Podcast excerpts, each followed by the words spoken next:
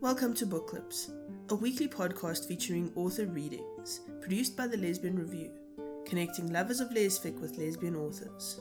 You can find more information on this book in the show notes. And don't forget to help others find this podcast by rating and subscribing on iTunes, Podbean, and Stitcher. This is Kayt Peck reading from my novel Prairie Fire. From heaven to hell. The bed felt good, damn good, but not as good as the woman lying beside her. Judy woke slowly, enjoying the little piece of heaven that was now the start of all her days. Two years it had been, two years since Kathleen walked into her solitary life, totally unexpected, like a gift from the universe. Judy snuggled close, spooning beside her lover, burying her face in the vanilla scent of Kathleen's hair. Chores awaited. Judy knew the horses were probably already snorting in the corrals, waiting for breakfast, and there were chickens to feed and eggs to gather, a new development that Kathleen had insisted they add to their country life. Judy didn't mind the extra work. Fresh eggs were well worth a few minutes' work each morning, and Judy had a growing affection for Cogburn, their bantam rooster. The morning ritual of the nose to beak greeting between Cogburn and her dog Useless was a joy she had grown to count on as she watched the depth of this non-traditional friendship. Very soon Judy would put on her boots, jeans, and worn denim shirt and head outside, but not yet. Now she was warm and comfortable and holding the woman she loved more than she ever thought she could love anyone. Mm. Kathleen said. You awake? Judy whispered into Kathleen's hair. Reluctantly, Kathleen mumbled into the pillow. Judy nibbled playfully where Kathleen's neck conjoined with her shoulder. Okay, not, not so reluctantly now, Kathleen said as she rolled over, her arm raised, until, with well-practiced synchronicity, they achieved a final position with Kathleen's arm around Judy and Judy's head resting on Kathleen's shoulder. Judy raised slightly, positioning herself for a gentle and deep kiss. Kathleen put her hand playfully over her mouth. I have morning breath, she mumbled behind her hand. Judy nuzzled at the hand barrier. I love your morning breath, she said. The kiss was gentle but deep, as much loving familiarity as passion. Judy finally pulled back, positioning herself half atop and half beside her lover. I love you, she whispered into her lover's face. Judy's eyes widened, one eyebrow raising in mild disdain. Judy rolled slightly to the side and put her hand over her own mouth. Sorry, I, I guess it's the onions from last night's enchiladas, she said. Kathleen laughed softly and reached to brush a wisper of hair from her lover's face. I love you too, Judy Proctor, morning breath and all. She nestled her face between Judy's breasts and inhaled deeply. The rest of you smells absolutely wonderful. Judy smiled and chuckled, inhaling deeply to enjoy the combined sense of their sleepy bodies. Mid-breath she stopped, sitting up abruptly. I thought you liked my morning breath, Kathleen said. Smell, Judy said harshly. What? The onions aren't that bad, Kathleen answered. Smell, Judy demanded again. Kathleen sat up and inhaled deeply. Her face registered surprise and concern. They looked at each other with shared urgency. Smoke! they said in unison. The leisurely morning evaporated. In minutes they were both in clothes and boots and heading out the front door. Both dogs, useless and some good, crawled from their summer beds beneath the porch, greeting their mistresses, but neither woman took time for the usual pet and scratch behind the ears. Instead, their attention was focused on a wall of smoke not a mile south of their home and ranch headquarters. Prairie fire. Call the fire department, Judy yelled as she started for the barn. Call 911? Kathleen asked. No, the fire department number posted on the refrigerator. The 911 number doesn't work here, Judy answered, pausing to turn and look at Kathleen. It will take them an hour to get here, Kathleen said. Call anyway. Then call the Kentons, Judy yelled as she ran toward the barn. The thought of the Kentons gave her more comfort than the distant fire department in the town of Dillson. They were neighbors, friends, and a second family. She felt she could face almost anything with a Kenton by her side. For three generations the Proctors and the Kentons had watched each other's backs. What will we do? Kathleen yelled. Judy barely paused, pivoting briefly back toward Kathleen. Fight it! Shut some good and useless in the house, she said. At a dead run, Julie half climbed, half jumped over the fence to the horse pasture behind the barn. She ran to the far end and opened the wire gate leading to the far larger cattle pasture behind the house. The horses were agitated in the corrals, troubled by the smoke. She opened the corral gate and her horse, Jackson, Kathleen's gilding dancer and her late father's horse, Big Tom, thundered past, glad to be free of the corrals. Stay free of the fire, boys. That's all the help I can give you, Judy said, her heart twisted in fear for the horses she loved. Badly winded, Judy forced herself to slow her pace as she headed back to the barn. A broken ankle from a wild run would make her useless as the community gathered to fight the fire. Judy grabbed a stack of gunny sacks from the feed room and a wide scoop shovel from the small metal silo where they stored oats for the horses. Judy knew that the sacks and the shovel had the wide surface area so helpful in beating down the flames of a grass fire. She hoped they'd still work. In her life she'd fought two prairie fires, both small. As she trotted back to the house where her truck was parked, she looked south to the billows of smoke, knowing exactly where the fire was. It was a field where her father had planted winter wheat for decades. For five years that field had been part of the federal crop production program, planted back to grass and left untouched. The grass was higher and thicker than any she'd ever seen on her semi-arid prairie. She prayed the method she knew would work. She thought about the brief thunderstorm she and Kathleen had driven through the night before while coming home from dinner in town. Lightning, Judy thought. Lightning had to have started it. Kathleen stood by the truck, holding a shovel from the garden and a gallon milk jug of drinking water. Can I use this? Kathleen asked, holding up the shovel. Perfect, Judy answered. Fire department is on the way. Julie Kenton said Curly Thomas already picked up Harold, Brad, and Martha, and they're on their way over. Judy's heart went cold as she looked at her lover. She felt fear like none she'd ever known as she envisioned Kathleen surrounded by fire. Honey, you don't have to go. I mean, it's not fuck you. This is my home, too, Kathleen answered. The cold steel Judy saw glinting in Kathleen's eyes made it clear there would be no more argument. Both women were so engrossed in each other and the silent conflict that neither of them noticed the pickup roaring down the county road beside the house until it turned into the yard and slammed to a halt, raising a dense cloud of dust. Get in! Brad Kenton, Judy's best friend since childhood, yelled from the bed of the truck. Curly Thompson, another neighbor, was driving, and Judy could see Brad's parents, Harold and Martha Kenton, riding shotgun and middle inside the cab. Other neighbors would be coming as they saw smoke, but these were the only ones close enough to be of immediate help. Judy and Kathleen threw sack, shovels, and water jug into the truck bed and climbed inside, barely having time to take a seat before Curly spun around in the circular drive and was back on the county road, heading for the fire. Brad jumped out to open the gates, throwing them aside, leaving them open for the fire trucks. Curly's truck bounced precariously over the rough ground, pushing its way through the thick grass. Judy felt a new fear concerned that the manifold from the truck would ignite even more fires. Curly drove around the fire and directly to its head, just as Judy and her father had done before on the two small fires she'd fought. Then as now, neighbors came together to face a common threat. Both fires were out before the Dulson County fire trucks arrived. She prayed the same would be true this day. Judy, Kathleen, and the Kentons jumped from the truck, grabbing sacks and shovels as they did so. Curly yelled something unintelligible and drove away. Judy assumed he would wait for the fire trucks and lead them through the complex of gates from the main highway to the field. Like berserkers, they fought fire. Brad and Harold took sharp shovels, doing the heavy work of chopping out the tufts of grass too dense to be beaten into submission. Judy, Kathleen, and Martha used gunny sacks and shovels to beat at the flames, moving foot by foot to extinguish the dry tinder of dense prairie grass. For a time all went well. They made real progress. Unfortunately, nature can be a real bitch. Prairie winds are a fact of life. Their caresses on the blades of the ubiquitous windmills made possible settlement of this rich cattle country, where surface water is as rare as hen's teeth. Prairie winds bring the rain, pump the water, make the hot, dry days of summer just a little more bearable. In the 1930s, prairie winds yanked farmers by the scruff of the neck, letting them know the consequences of applying wetland farming methods on this semi-arid prairie.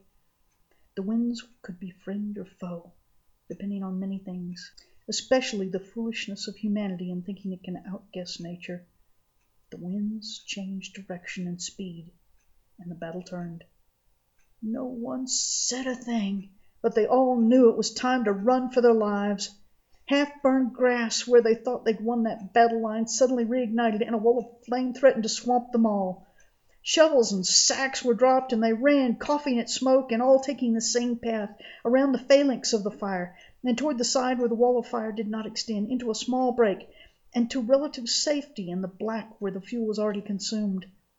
No one can understand that moment unless they've been there. In the urgency and confusion of a life and death moment, caring for yourself and yourself alone, not because of a choice, but because all that's real in that second is the two feet in one's immediate vicinity and the reflexes that determine whether a person will live or die. Forty years earlier, Harold Kenton had been star quarterback for the Dulce High School Wolves. His senior year, he was a month away from college scholarship when they made the play that changed his life. He'd been sacked before, but this Blarneyton fighting Irish nose guard was big, and as they went down, Harold's knee bent in a way no knee was intended to bend. They carried him off the field that night, ending his football days. Surgery put everything more or less back where it was supposed to be. He barely noticed his handicap in the decades following, able to work and ride and do anything a rancher needed to do. He barely noticed until making the most important run of his life a run not from a defensive lineman, but from fire itself. He could see past the smoke and to the safety beyond when that forty year old injury said no more, and the knee gave way. Harold went down like a ton of bricks. Instinct set in, and he crawled to a small area that was more dirt than grass. He curled into a ball, pulling his weathered Stetson tight onto his head. Then, putting his arms over his face and tucking his hands beneath him, he waited. Strange thing, the human mind in crisis. As he lay there in those moments that seemed like an eternity, all he could do was try to remember the name of that long ago nose guard. Damn, Harold thought. It's awful not to remember the name of the man who killed you. The others coughed and sputtered as they caught their breath in the relative safety of the blackened grass. Martha dropped to her knees and retched from the cough she could not stop. Brad knelt beside his mother, holding her up by the shoulders. He wiped away his smoke-induced tears, streaking even more the soot that covered his face, and looked around, assessing the situation. "Where's Dad?" Brad asked. Judy and Kathleen joined him, looking round in panic for their missing neighbor. That's when they heard the screams. "No!" Brad yelled, and turned to run toward his own demise in the flames. Judy tackled him just a few feet from the fire, and Kathleen jumped into the fray, helping her lover hold down the determined son.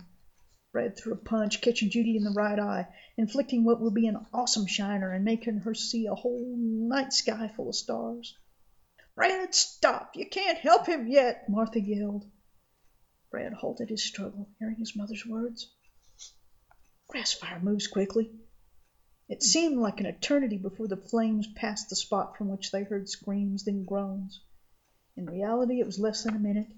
As soon as the fire passed that spot, they were all there, kneeling beside the still curled Harold, horrified at the blackened color of his shirt, even the skin beneath. His Stetson was blackened and smoldering, but still seemed intact. He groaned softly. "Harold, honey, how are you?" Martha said, kneeling beside her husband. Harold crawled tentatively out of his fetal position, straightening his legs, careful not to roll onto his burnt back. They all knelt in a semicircle around their burned comrade. "Troy," he said. His name was Troy. "What the hell are you talking about, Dad?" Brad demanded. "That's the name of the man who well, I guess he didn't kill me," he said, a note of surprise in his voice. Kathleen looked beyond the tight group, her attention drawn to a flash of light. She spotted the red lights of fire trucks, Curly's pickup leading the rescue caravan. "Thank God they're here," Kathleen said. Judy and Brad hooted when they too spotted the welcome sight. Curly pulled his truck near the small group and jumped out of the cab. "What the hell, Harold? Damn it, Harold! You okay?" Curly asked. Harold groaned and tried to sit up. "Just lie still, honey," Martha instructed, and Harold obeyed. "No, Curly, old man, I'm not okay, but at least I'm only medium rare instead of well done." All three fire trucks stopped near the group. Firefighters got out of the trucks. At two of the trucks, firefighters worked some magic at the controls on the side. From one truck a firefighter holding a hose and nozzle took a position in a metal cage in the bed of the truck. On the other an odd nozzle on the front bumper began to move as though it had a mind of its own. Judy watched in fascination as each truck took a position at the rear of both flanks of the fire and moved slowly forward, spraying a fan of water on the flames, putting the entire fire out, moving from back to front. The third smaller truck had a medical emblem on the side. It pulled close to the group of friends and neighbors. A man wearing a white helmet and a woman in a blue helmet exited the truck and pulled medical equipment from a compartment on the side. "Make room, please," the man said as he walked toward Harold. But Martha moved away. She stayed close, holding Harold's relatively unburned hand. The man knelt beside Harold, looking closely at his burned back, not touching. "Harold Kenton, what the heck you been doing?" the man asked. Harold began to shiver uncontrollably. "Getting myself charcoal, can't you tell?" "How do, Ted?" Martha said. "Better than your husband," the man answered. Once Martha used his name, Judy knew who he was. Ted Rome had been Dillson fire chief for as long as she could remember. The woman in the blue helmet arrived, carrying two packs of medical equipment, one marked burn kit in large letters. She wore an orange vest that had a blue EMT emblem over the left front pocket and different gadgets filling almost every pocket. She donned surgical gloves and gently pulled away burned fragments of Harold's shirt. "What you think, Sally?" the chief asked. "Call an air ambulance," the EMT answered. Ted pulled a small electronic box that Judy didn't recognize from off his belt, punching a button to turn it on. He then took the radio from another pouch on his belt. "This is Dillson One to dispatch. Call Evac and tell them to put a bird in the air." "Dispatch copies, and we'll call now. What are the coordinates?" came the crackling answer over the radio. "Have them launch the bird towards Dillson and then stand by for coordinates," Ted responded. "Advise Air Medevac that we have a fifty-ish male with first, second, and possibly third degree burns on his back." There was a pause of a few moments as Ted stared anxiously at the mysterious electronic device. Judy realized it must be a global positioning system unit. "Air ambulance has confirmed message and anticipates being airborne within five minutes," the radio crackled. "Coordinates for landing zone are," Ted responded, giving a series of numbers that meant nothing to the ranchers surrounding him. When dispatch repeated and confirmed the coordinates, Ted turned to the paramedic. "You got this, Sally?" he asked. "I got it, Chief," she responded. Ted walked to the park truck, driving it away to join the other two trucks as they sought out and drowned up hot spots in the still smoldering field. Judy turned her attention from the chief to the paramedic, a woman she vaguely recognized as a teacher in town. She had no idea the woman was also in the fire department. As they all watched, the woman looked more closely at Harold's back and then gave him a quick examination from head to toe, identifying the knee injury as well as the burns. Then she carefully removed the burned material of Harold's shirt from his back. "My name's Sally," she said. She looked at Martha. "Are you his wife?" "Yes, I am." A whole series of questions followed about Harold's medical history and medications. As they talked the woman used a spray bottle from the burn kit to wash his back as best she could in the dusty field, and then placed clean gauze atop the burns, securing the ends on unburned areas using cloth medical tape. Judy was astounded at the level of professionalism. At one point the woman turned to Brad and described what compartment in the truck he would find a blanket to cover his shivering father. Then she instructed Martha to lie beside the shivering Harold on his relatively unburned front. "We need to keep him warm," the woman said. "Aren't you a teacher at Dawson High?" Judy asked. "Yes," Sally answered. Kathleen and Judy exchanged glances. "You mean you're a volunteer firefighter?" Kathleen asked. Sally rocked back on her heels, pulling an automatic wrist blood pressure cuff from the medical bag. She laughed. "I'm a volunteer, yes, but I prefer to do the EMS work. Others prefer the firefighting." "But but Brad stuttered. "You're so professional." Sally ignored him, instead focusing on taking Harold's vital signs, writing the results on the surgical glove on her left hand. She pulled a small oxygen bottle from the bag and fitted the mask on Harold carefully removing his charred Stetson. "Looks to me like you should thank your hat for keeping your head safe," Sally observed. "Nothing like a good Stetson," Harold answered, his voice shaky. Sally glanced at Brad. "If you're called to do this work you have to train. Just because we're not paid it doesn't mean it's not important to do your job right," Sally said. Judy looked at the middle-aged teacher in front of her, woman whom she'd barely noticed before. She looked at her with a whole new eye now. With a motherly gesture Sally brushed a piece of charred grass from Harold's face. "When the paramedics get here they'll start an IV. That that should help a lot. I'm afraid I've done all I can do." "You've" Brad choked on his words, fighting tears. "You've done a lot." There was nothing to do but wait. Judy looked around in the relative calm of the moment. She saw Curly sitting on the tailgate of his pickup, his sweat-stained hat beside him and his head in his hand. His bald head, lacking the once abundant hair that gave him his nickname, was turning red in the sun. Judy walked to him and Kathleen followed. "You okay, Curly?" God damn, I could have killed you all, Curly answered. What are you talking about? Judy asked. Curly motioned to where firefighters worked in teams to expose and then extinguish hotspots. Did you see what they did? They started at the back of fire and worked forward. If I'd left you all at the back of the fire instead of taking you right to the head, Harold wouldn't have got burned. Judy sat on the tailgate beside him. Curly, you just did what we've always done. We did the same thing on other fires and it worked. Maybe Maybe we just weren't up to a fire like this. Curly looked at Judy with watery eyes. Harold's burned because of me. Kathleen stepped to the older man and hugged him hard. Curly, don't do this to yourself. She's right, Curly. All any of us can do is our best. If you made a mistake, it's one we all made, Judy said.